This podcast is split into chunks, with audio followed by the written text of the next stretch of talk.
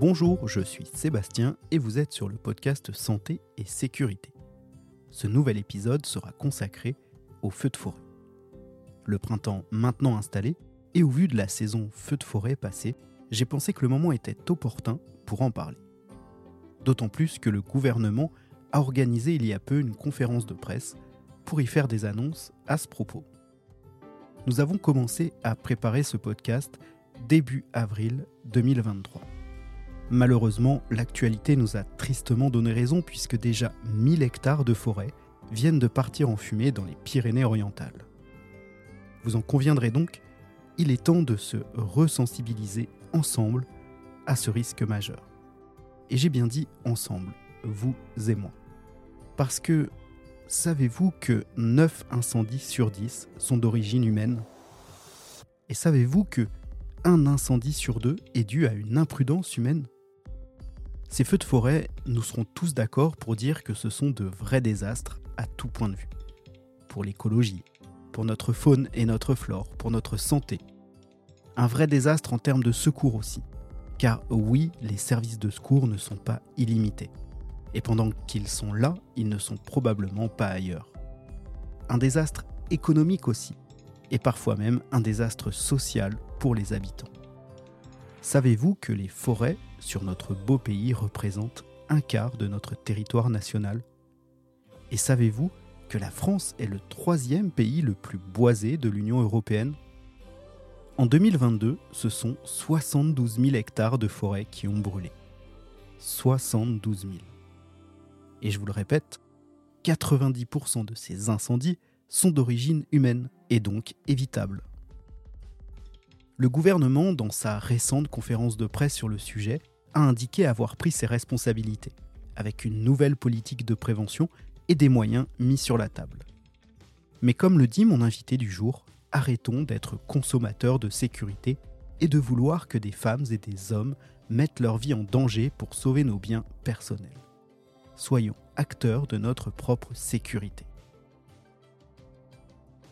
Voilà, c'est exactement pourquoi j'ai voulu faire cet épisode, pour que l'on prenne conscience ensemble de nos comportements parfois dangereux, pour que l'on ait les bons réflexes pour prévenir le feu de forêt, et aussi pour que nous ayons les bons réflexes si d'aventure nous serions témoins d'un départ de feu, ou pire, victime. Alors je ne suis pas expert du sujet, et c'est pourquoi j'accueille aujourd'hui sur le podcast Christophe Chantepie, qui est expert en défense des forêts contre les incendies à l'ONF, l'Office national des forêts, avec qui nous allons aborder ces problématiques. Je vous souhaite une bonne écoute.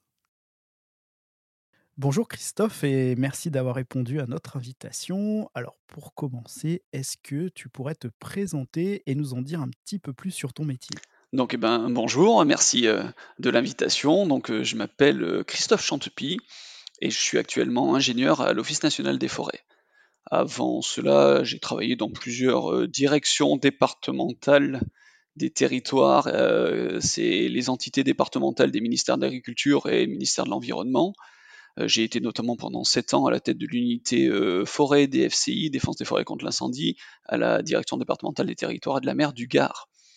Et depuis un peu plus d'un an, j'occupe un poste d'expertise en DFCI à l'Office national des forêts au sein de l'agence DFCI, elle-même rattachée à la direction territoriale Midi-Méditerranée. Et euh, mon travail, c'est notamment, euh, je participe à l'organisation, à la mise en place des missions d'intérêt général que nous confient les ministères de l'Agriculture et de l'Environnement, et notamment euh, sur le dispositif de prévention et de surveillance estivale, sur les obligations légales de débroussaillement, sur la restauration des terrains incendiés et sur voilà, pas, pas mal d'autres thématiques et notamment euh, pas mal de thématiques réglementaires. Tu, tu, parles de DSCI pour les gens qui ne connaissent pas forcément le, le, le milieu, hmm. voilà l'acronyme. Est-ce que tu pourrais nous, nous rappeler ce que ça veut dire? Ouais, c'est vrai qu'on parle beaucoup avec des acronymes de plus en plus. Alors la DFCI, c'est la défense des forêts contre les incendies.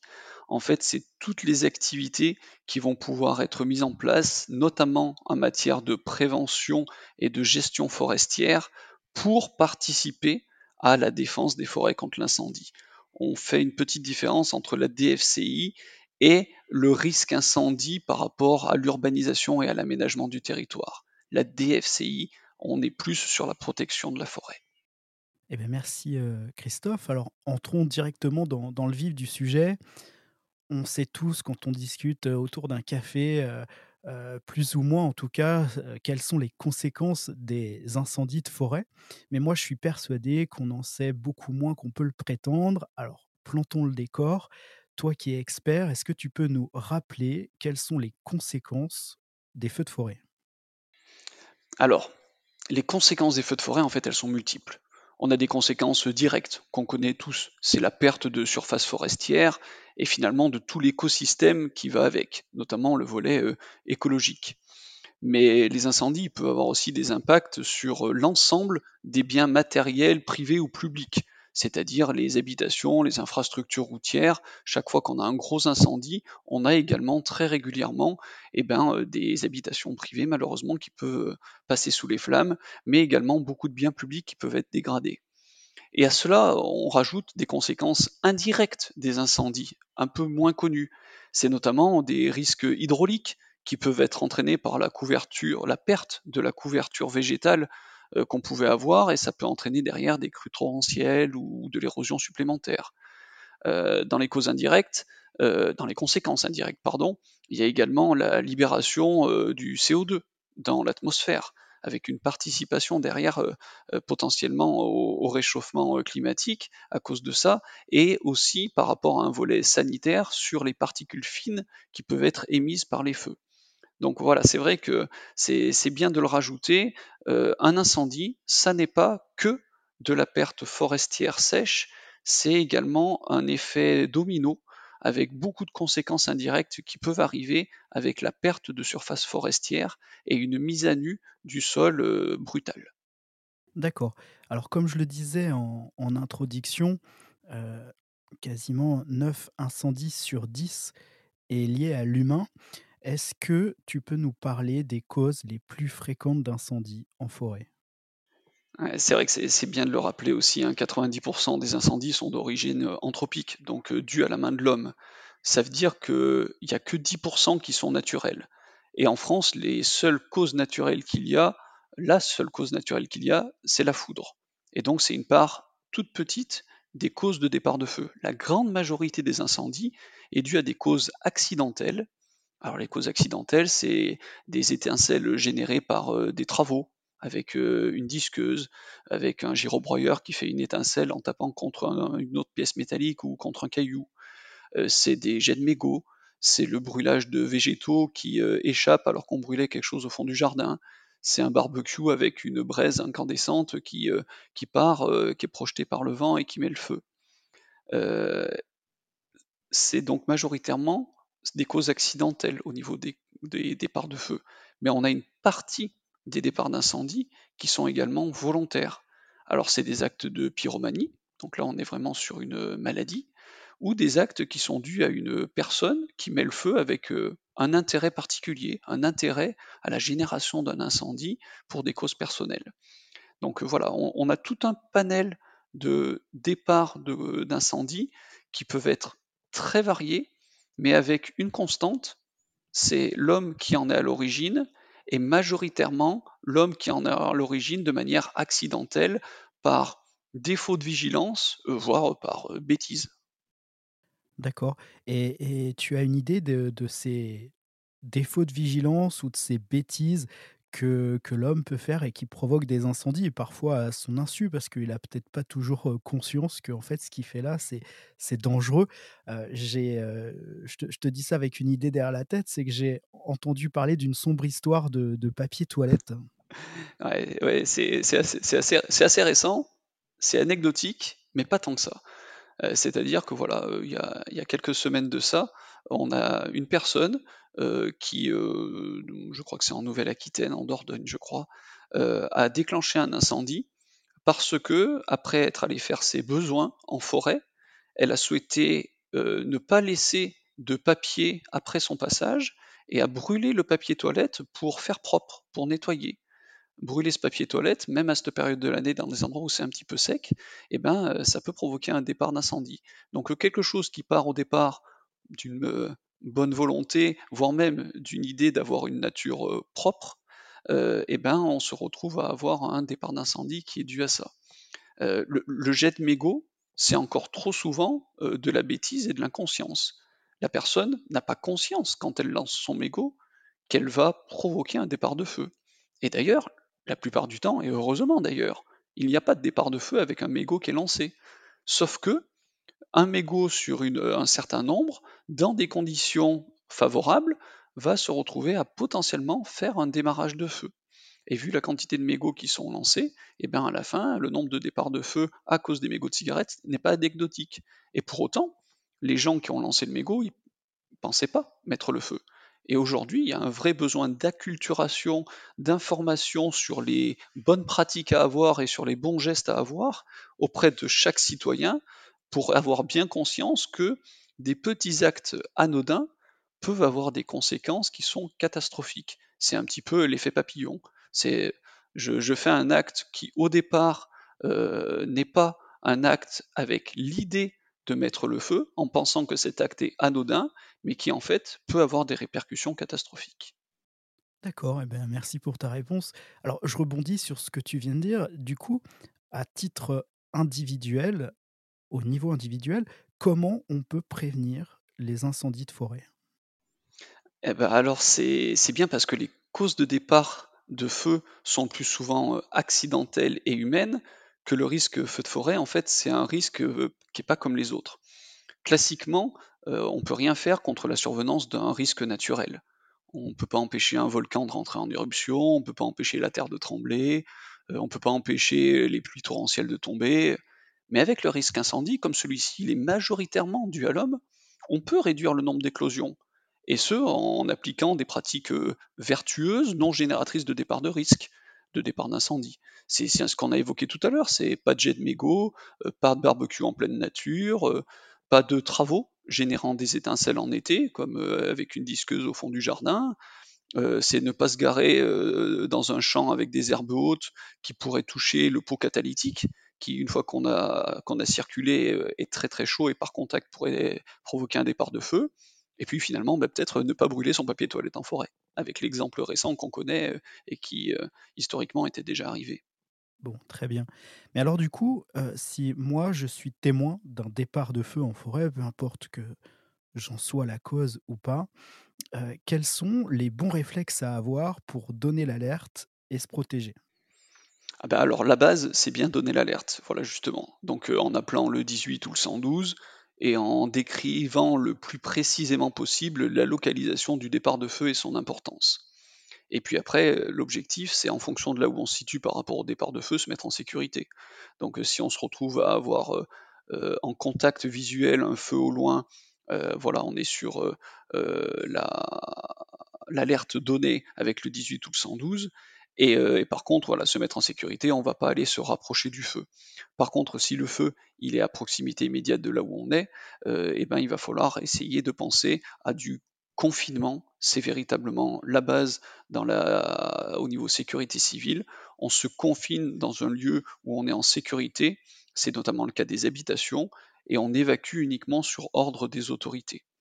Euh, mais voilà, la plupart du temps, les détections de feu qui peuvent se faire par les citoyens sont souvent euh, des détections euh, visuelles en circulant en voiture ou autre. Et donc voilà, le réflexe principal, le 18, le 112. D'accord, donc je reformule. On fait le 18 dès qu'on est témoin d'un départ de feu. Surtout, je ne m'approche pas de l'incendie, du feu de forêt. Et si malheureusement bah, je suis déjà à proximité, le confinement est la règle. Voilà, absolument. Et évacuation uniquement sur ordre des autorités. Est-ce que tu pourrais nous en dire un petit peu plus sur la façon de se localiser? Alors sur le podcast, on a déjà fait un, épisode sur la, géolocalisation lorsque l'on appelle les secours, mais ça peut être compliqué lorsque je suis en forêt ou, ou, que je vois un incendie de forêt même à distance pour donner les bonnes, bonnes coordonnées du, lieu du sinistre Comment on peut faire ça? Alors, c'est vrai que c'est pas toujours évident de savoir où est-ce qu'on se situe. L'avantage actuellement, c'est que le téléphone avec lequel les gens vont appeler les secours, c'est en général un smartphone. Et sur smartphone, on a bon nombre d'applications qui sont souvent euh, installées et sans vouloir faire la promotion de certaines, il est assez facile de pouvoir se localiser pour pouvoir donner eh ben, soit des coordonnées euh, GPS si jamais elles sont portées, euh, soit le nom de la rue sur laquelle on se situe, parce qu'il y a beaucoup de logiciels qui sont déjà même préinstallés sur certains téléphones qui permettent d'identifier le nom de la rue. Après, euh, dans, euh, certains cas de figure, il, peut y avoir aussi euh, des, lieux remarquables qui puissent être identifiés. Donc arriver à dire, ben voilà, je, suis passé, j'étais sur l'autoroute, je suis passé à côté du PK, c'est le point kilométrique, avec une référence où tous les kilomètres, il y a un numéro du point kilométrique. Donc arriver à dire, j'étais à tel endroit et je regardais dans tel sens. Donc voilà, c'est beaucoup de repères visuels pour pouvoir arriver à dire où est-ce qu'on se situe quand on n'est pas sur son propre territoire qu'on arrive à identifier particulièrement. Et sinon, voilà, le recours aux, appareils de téléphonie mobile qui embarquent en général des applications qui permettent d'avoir des informations précises, notamment sur le nom de la voirie où on se situe ou une voirie à proximité, ça peut beaucoup aider. D'accord, alors pour continuer dans la même lancée, est-ce que nous, à, l'échelon individuel, on a un ou plusieurs moyens qui pourraient faciliter l'intervention des secours, ou en tout cas un comportement peut-être à adopter pour faciliter l'intervention des secours en cas d'incendie.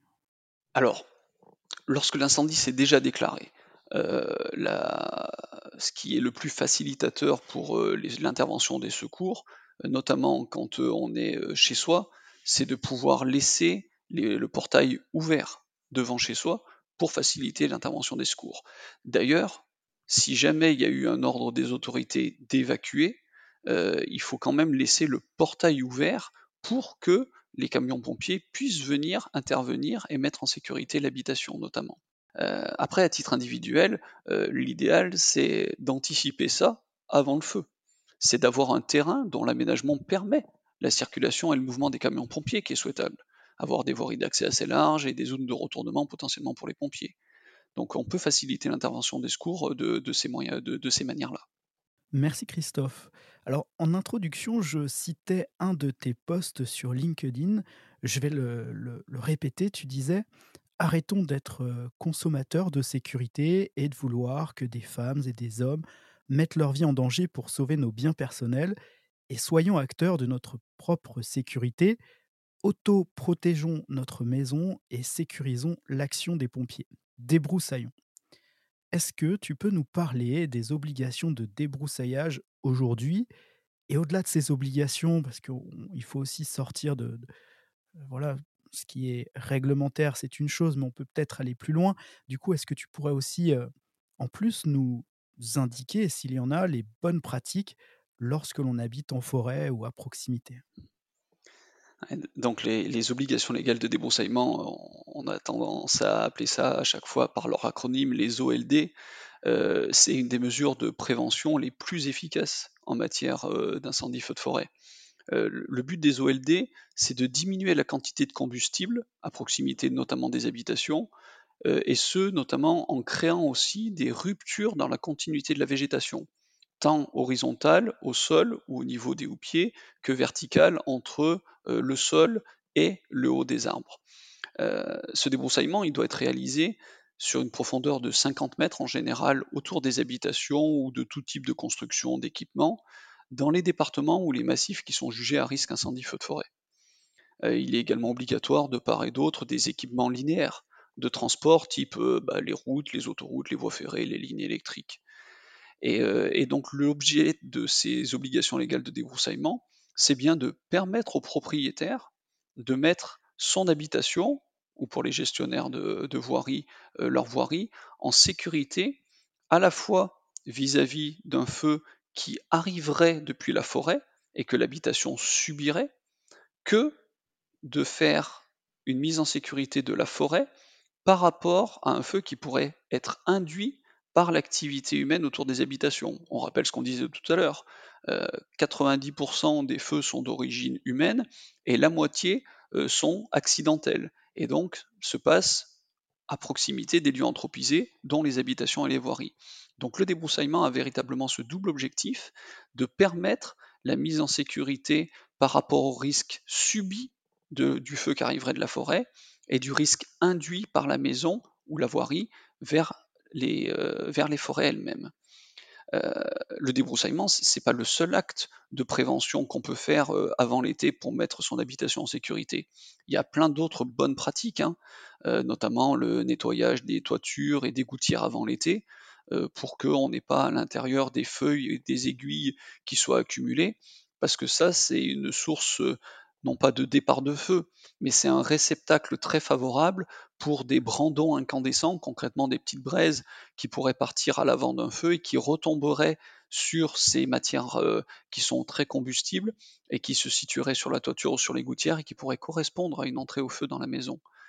Euh, dans les autres bonnes pratiques, il y a le fait de ne pas stocker de combustible à proximité des habitations, euh, ne pas stocker euh, des bouteilles de gaz contre le, mur de la maison, euh, pareil pour un stockage de bois. Le, fait d'avoir également à, proximité de la maison eh ben, un tuyau qui puisse permettre de faire de l'arrosage. ce tuyau d'ailleurs qu'il faudrait pouvoir rentrer avec soi dans la maison si jamais on est confiné pour pouvoir après, une fois que le feu est passé, ressortir avec et pouvoir arroser les quelques petites flamèches qui pourraient rester. Donc voilà, il y a tout un ensemble de bonnes pratiques qui permettent de diminuer la vulnérabilité d'une habitation avec euh, une mesure phare qui est véritablement celle du débroussaillement. Alors en préparant euh, l'épisode, je me suis un petit peu documenté sur le débroussaillement et je suis tombé sur quelques articles de presse, quelques reportages, enfin voilà, sur des collectifs qui seraient, entre guillemets, anti-débroussaillement. En tout cas, qui râlent, des gens qui râlent contre cette, contre cette obligation. Pardon. Est-ce que tu peux, parce que moi, j'ai pas très bien compris en fait leur, leur point de vue. Est-ce que toi, tu pourrais nous expliquer pourquoi certaines personnes seraient contre cette mesure qui est censée finalement les protéger en fait? Bah, En fait, euh, donc on a vu le débroussaillement, c'était la mise en sécurité de l'habitation comme rôle principal, et la mise en sécurité également de la forêt. Euh, mais débroussailler, c'est également préserver son environnement paysager autour de son habitation. Euh, c'est aussi sécuriser l'intervention des pompiers.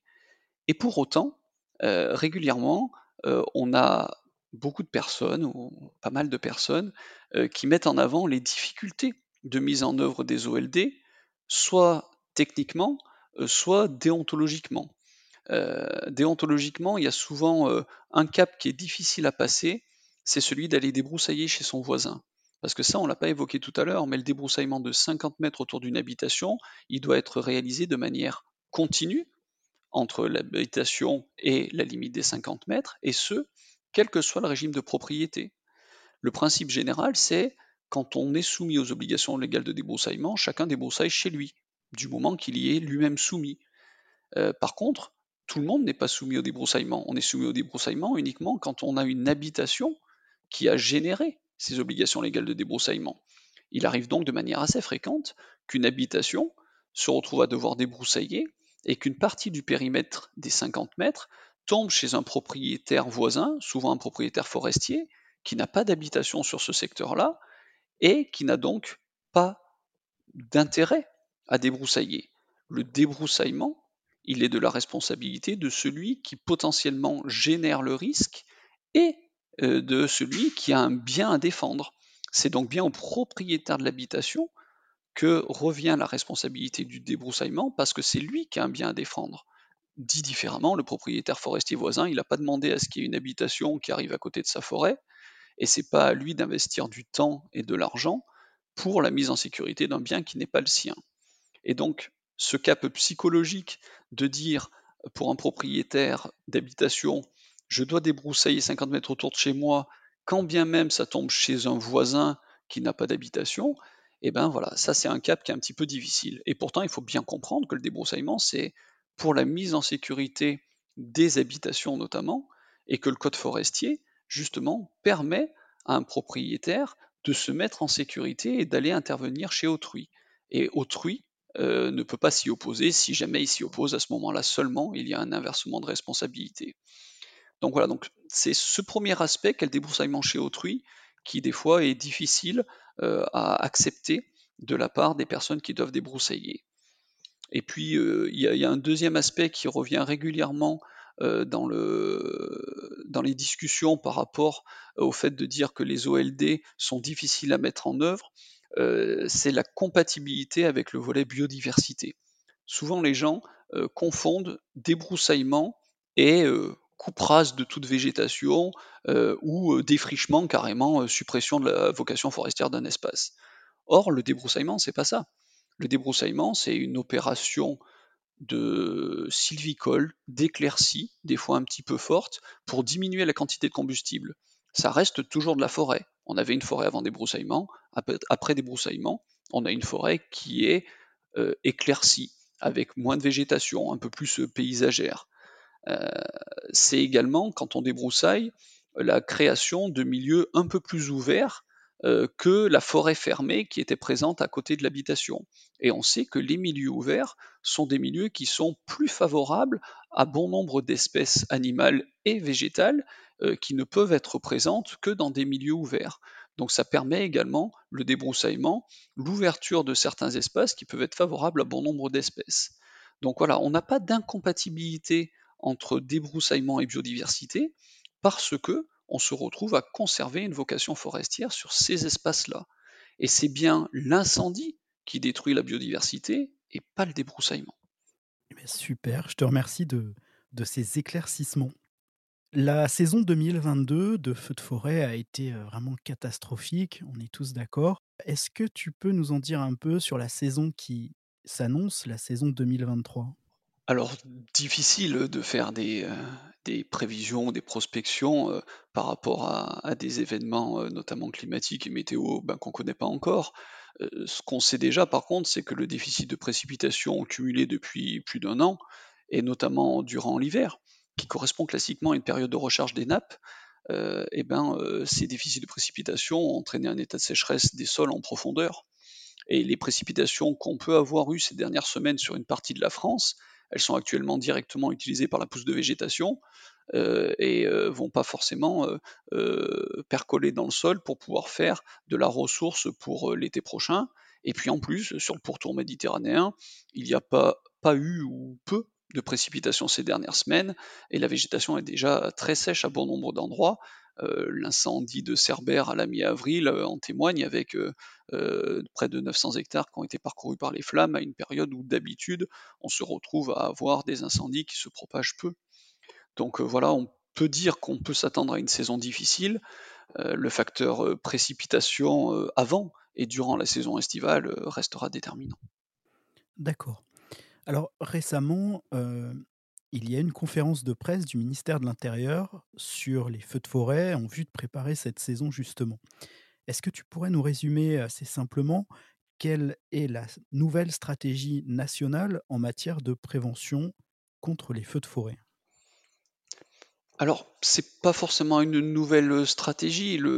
la, stratégie actuelle au niveau de l'ensemble des ministères sur le volet prévention, c'est véritablement objectif diminuer le nombre de départs de feu et limiter les surfaces parcourues. Donc diminuer le nombre de départs de feu, c'est ce qu'on a vu tout à l'heure, c'est dire euh, comme il est classiquement euh, prédominant que c'est les causes accidentelles qui provoquent les départs de feu, et eh ben c'est travailler pour qu'on ait un nombre plus limité avec et eh ben donc plus euh, de prise en compte par le citoyen, par la réglementation aussi en limitant les, certaines activités pendant certaines périodes très à risque de l'année, qu'on peut réduire le nombre de départs de feu.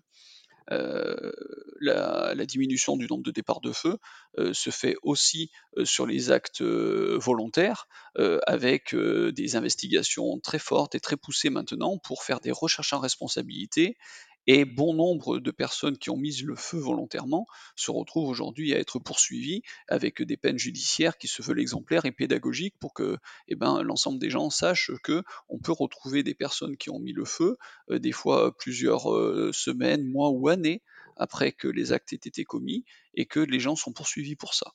Donc ça, c'est le premier aspect, diminuer le nombre de départs de feu. Et le, deuxième point sur lequel on a une stratégie nationale mise en place, c'est bien limiter les surfaces parcourues.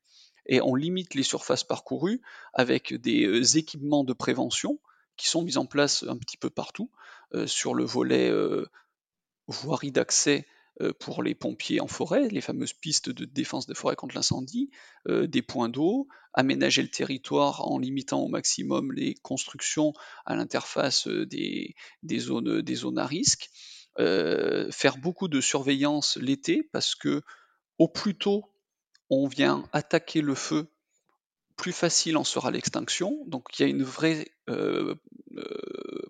il y, a une vraie doctrine sur la primauté ou la priorité à l'attaque des feux naissants. Donc véritablement, aujourd'hui, en France, il y a une structuration de tous les services, notamment la sécurité civile, les pompiers, pour arriver à mailler le territoire, se prépositionner en forêt pour, dès que l'alerte est donnée, être très rapidement sur les feux pour pouvoir les contrecarrer le plus tôt possible. Et c'est comme ça qu'on a une vraie stratégie, notamment avec du guet aérien armé euh, qui peut être euh, actif pendant l'été. Hein. C'est donc des, euh, des Dash ou des Canadair qui sont en guet pour pouvoir déjà être en l'air, pour pouvoir rapidement arriver sur tous les petits départs de feu avant qu'ils deviennent gros, et au sol avec les pompiers, mais également bon nombre de forestiers. Et c'est aussi une des activités de l'Office national des forêts d'être présent sur le terrain avec des patrouilles armées. Donc les patrouilles armées sont chez nous des patrouilles avec un kit hydraulique armé de 6 à 700 litres d'eau à l'arrière, où on maille le territoire pour pouvoir justement être très rapidement sur place avec des petits véhicules. Euh, on a également euh, dans le dispositif euh, estival le fait d'avoir des patrouilles, cette fois de surveillance de la réglementation. On revient sur la thématique diminution du nombre de départs de feu. Comment on diminue le nombre de départs de feu? Eh bien avec une réglementation qui se retrouve à interdire certains actes, notamment faire des barbecues, fumer en forêt, apporter tout type de feu en forêt, et des personnes qui contrôlent cette réglementation. C'est le cas des gendarmes, mais c'est le cas aussi des agents forestiers de l'ONF. Donc voilà, donc sur la stratégie nationale qu'on peut avoir en place aujourd'hui, c'est véritablement une priorité à l'attaque des feux naissants et des actes de prévention sur le terrain qui visent à diminuer le nombre de départs de feu, limiter les surfaces parcourues par certains équipements. Eh ben, c'est très clair. Le, gouvernement, dans sa conférence de presse, a aussi expliqué que le risque incendie sera évalué quotidiennement par différents services. Donc, si j'ai bien retenu, ce sera Météo France, l'ONF, les services d'incendie et de secours, et l'ARDFCI, c'est l'Association régionale de défense de la forêt contre les incendies. Est-ce que tu peux nous expliquer, euh, enfin si tu le sais du moins, comment sont évalués euh, ces risques, quels sont les, outils qui, sont, euh, ou qui vont être utilisés pour, pour, pour évaluer ces risques, les indicateurs d'évaluation, etc. Et puis j'aurai une deuxième, j'aurai une deuxième question, c'est comment vous arrivez à collaborer toutes ces institutions ensemble? Parce qu'on sait que en France, la collaboration inter-institution, elle est parfois pas facile. Est-ce que vous avez des outils? Est-ce que, je sais pas moi, il y a peut-être un comité de, pilotage ou, quelque chose? Enfin, est-ce que tu peux nous, donner un petit peu l'envers du décor de, ce système? Alors sur, sur le volet information par rapport au risque incendie, en fait, c'est le danger incendie qui est évalué quotidiennement par Météo France. Donc, donc en fait, Météo France se base sur un ensemble de critères. C'est le volet pluie, humidité, force du vent. elle prend en compte également la topographie, le type de végétation, pour au quotidien se retrouver à zoner le territoire pour mettre des indices de risque, ou plutôt de danger, euh, sur, euh, sur les niveaux euh, par rapport aux feux de forêt. L'ONF, de son côté, réalise un suivi au niveau du stress hydrique de la végétation qui permet d'affiner les données de Météo France. Et à la fin, on a des cartographies qui sont assez fines pour permettre aux pompiers et à tous les autres organismes en charge de la surveillance des massifs de disposer de données assez fiables pour pouvoir dimensionner et localiser les fameux dispositifs préventifs qu'on a évoqués tout à l'heure. C'est grâce à ces cartes assez fines qu'on a la possibilité de savoir que eh ben, sur tel territoire, on a un risque qui est supplémentaire par rapport à un départ de feu et qu'on va essayer de sensibiliser les gens, de surveiller et d'être présent sur ces territoires pour contrecarrer rapidement un départ de feu euh, si jamais il avait lieu. À savoir qu'à compter de 2023, ces, données météo, elles vont être agglomérées au niveau départemental et seront mises à disposition du public dans ce qui va s'appeler la météo des forêts, euh, dont l'objectif, c'est la sensibilisation et la culturation au risque de l'ensemble de la population. Donc on a vraiment euh, donc Météo France hein, qui est en fer de lance euh, sur ce sujet-là, avec une paire de partenaires qui arrivent à apporter des données supplémentaires sur le niveau de sécheresse de la végétation, et puis après l'ensemble des partenaires qui peut utiliser toutes ces données-là. Et, pour rebondir sur le volet travail collaboratif, au sens large, au-delà même du volet météo, hein, la, prévention contre les incendies, la défense des forêts contre l'incendie, c'est un sujet éminemment partenarial entre les préfectures, les SDIS, les conseils départementaux, l'ONF, Météo France, l'Office français de la biodiversité, l'association régionale de DFCI pour le massif aquitain, où tous ensemble, on travaille tous dans le même objectif, c'est toujours avoir le moins de départs possible et le moins de surface parcourue. Donc beaucoup de travail collaboratif se font pour pouvoir être complémentaires les uns des autres. Le, meilleur exemple, c'est bien la surveillance des massifs. Aujourd'hui, l'ONF est un acteur majeur de la surveillance des massifs, mais c'est pas le seul. on a bon nombre de départements où on a des comités communaux feux de forêt qui se sont mis en place pour faire de la surveillance et de la sensibilisation. On a les forestiers sapeurs des conseils départementaux quand ils existent, qui sont là également pour faire de la sensibilisation et de l'accompagnement. on a la RDFCI qui, sur le massif aquitain, se retrouve à être très présente également sur le terrain pour faire ces travaux-là. Et le but, c'est véritablement de pouvoir travailler ensemble sur un sujet et de tous tirer dans le même sens. Eh ben, c'est génial, merci de ta réponse encore. C'est très, c'est très clair et ça nous permet d'y voir un peu plus clair dans tout ça. On a parlé des conséquences, des causes d'incendie, on a parlé, on a, évoqué un peu de prévention, on a parlé de la conduite à tenir en cas d'incendie. Je voulais qu'on termine sur le reboisement des forêts après l'incendie et qu'on profite de ton expertise pour en parler. Lorsque la forêt est partie en fumée, sa reconstruction, son reboisement, est-ce qu'on a une idée du coût de reboisement d'un hectare de forêt, par exemple. J'ai pris un hectare au hasard, mais vous avez peut-être d'autres indicateurs, je ne sais pas. Bah, alors en fait, le, reboisement, la replantation, c'est pas une fin en soi après l'incendie. La plupart du temps, la nature fait très bien le travail elle-même par régénération naturelle. La nature a horreur du vide, et donc en fait, on se retrouve à avoir assez facilement une végétation naturelle qui ressemble souvent à la végétation qui est partie, euh, qui va pouvoir se réinstaller. Euh, et ce n'est que quand on a véritablement un déficit de régénération naturelle, ou quand on veut changer le type de peuplement, ou que euh, ça, on, se retrouve à avoir une essence qui, qui était mal adapté avec le changement climatique, qu'on souhaiterait pouvoir adapter un petit peu mieux, qu'on pourrait avoir recours à la replantation. Donc notamment à l'ONF, c'est véritablement euh, quelque chose qui se mesure avec parcimonie et vraiment site après site. Et concernant le coût, bah, celui-ci il est quand même très variable en fonction du besoin de nettoiement de la parcelle qui a été incendiée, de la topographie du terrain, des essences qu'on souhaite euh, reboiser, mettre en reboisement si on souhaite reboiser, de la nécessité de protéger les jeunes plants de, la dent euh, des cervidés, par exemple. Donc c'est assez difficile de donner un, un, coût, euh, un à l'hectare, mais ce qui est sûr, c'est que voilà, chaque hectare qui brûle, c'est plusieurs milliers d'euros de reconstitution qui sont nécessaires, soit par un simple accompagnement à la reconstitution naturelle, euh, soit, et là on, se retrouve à avoir des chiffres qui sont plus importants, quand on a véritablement à reboiser, à nettoyer un terrain, à, protéger contre les, chevreuils euh, tel et tel type de plantation, euh, ça peut effectivement arriver à coûter, cher.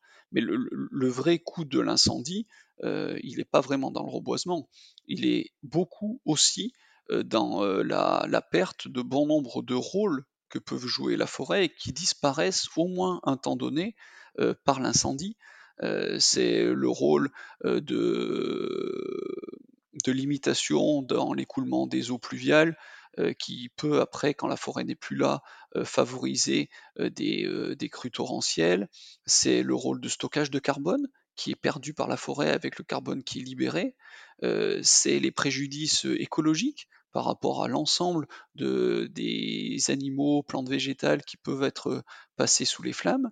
Donc euh, voilà, le, le coût véritablement des incendies, il va souvent au-delà du, du simple reboisement, euh, qui surtout au niveau du reboisement, aujourd'hui, euh, notamment avec les conditions climatiques actuelles, c'est assez difficile de faire, euh, d'avoir des réussites correctes de plantation, et on lui préfère très souvent quand même, quand cela est possible, la régénération naturelle.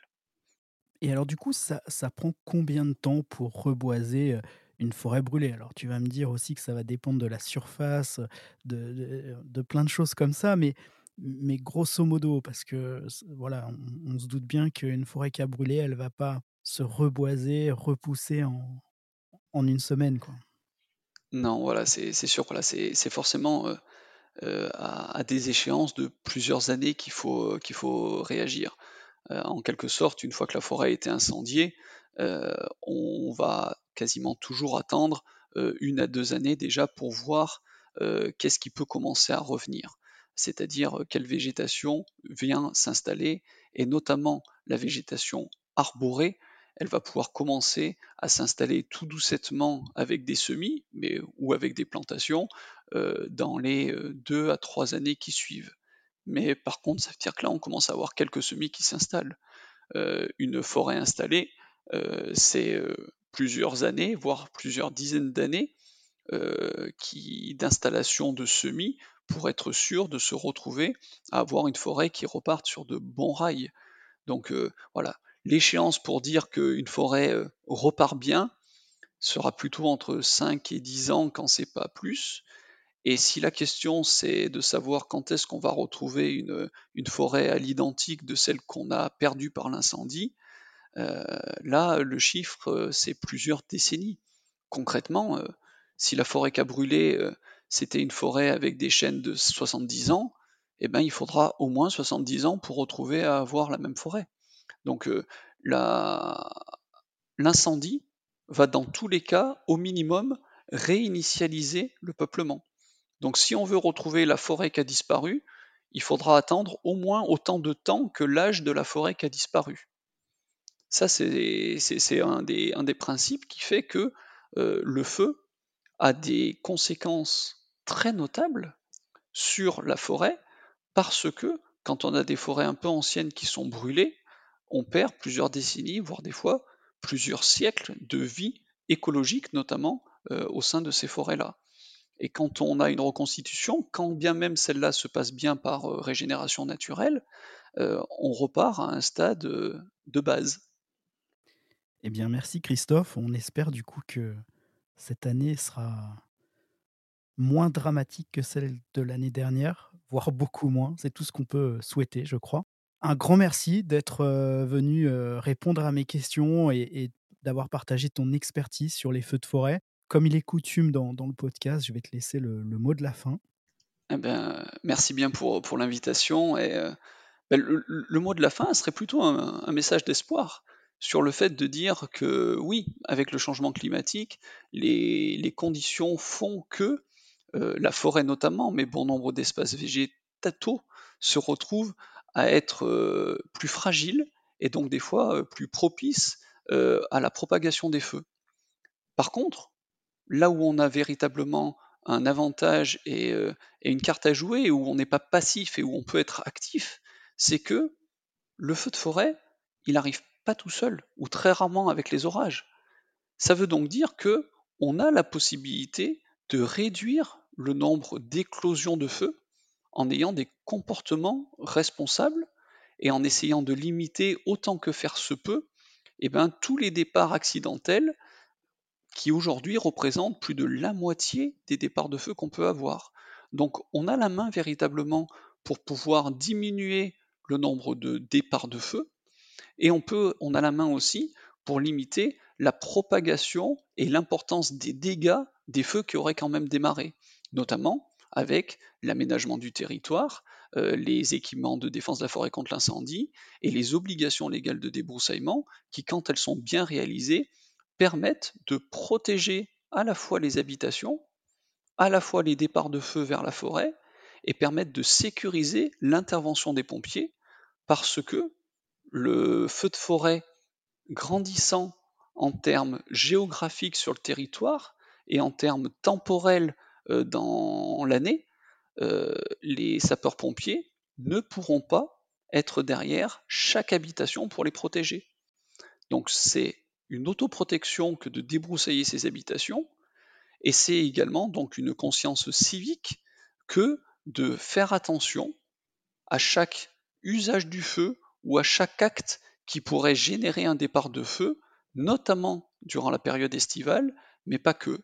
On, a les moyens, ensemble, de véritablement diminuer les sources de départ de feu et de réduire l'impact des incendies quand ils ont lieu.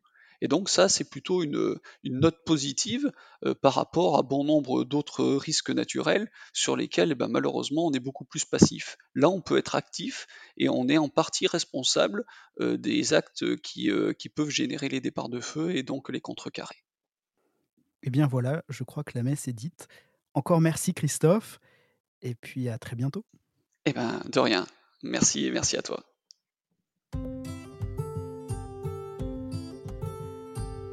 Voilà, cet épisode touche à sa fin. Je voudrais faire deux mea culpa pour finir. Le premier, c'est sur les chiffres que j'ai donnés en introduction. Christophe m'a gentiment repris en off en m'indiquant que les forêts françaises ne représentaient pas tout à fait un quart du territoire, mais plutôt 30-31%. Alors voilà qui est corrigé.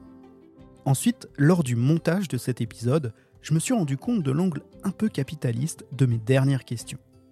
Alors c'est assumé bien sûr parce que malheureusement, le côté économique est le meilleur moyen de sensibiliser aujourd'hui et c'était surtout là le but de ce podcast, nous sensibiliser. Mais Christophe nous l'a bien démontré. Au-delà de l'économie, ce sont les préjudices écologiques et environnementaux auxquels nous devons être sensibles. L'écologie et l'environnement ne font-ils pas notre santé aussi? Bref, soyons tous acteurs de notre sécurité et faisons en sorte de faire mentir les prévisionnistes sur cette saison de feu de forêt qui a déjà commencé. Soyons acteurs de notre sécurité.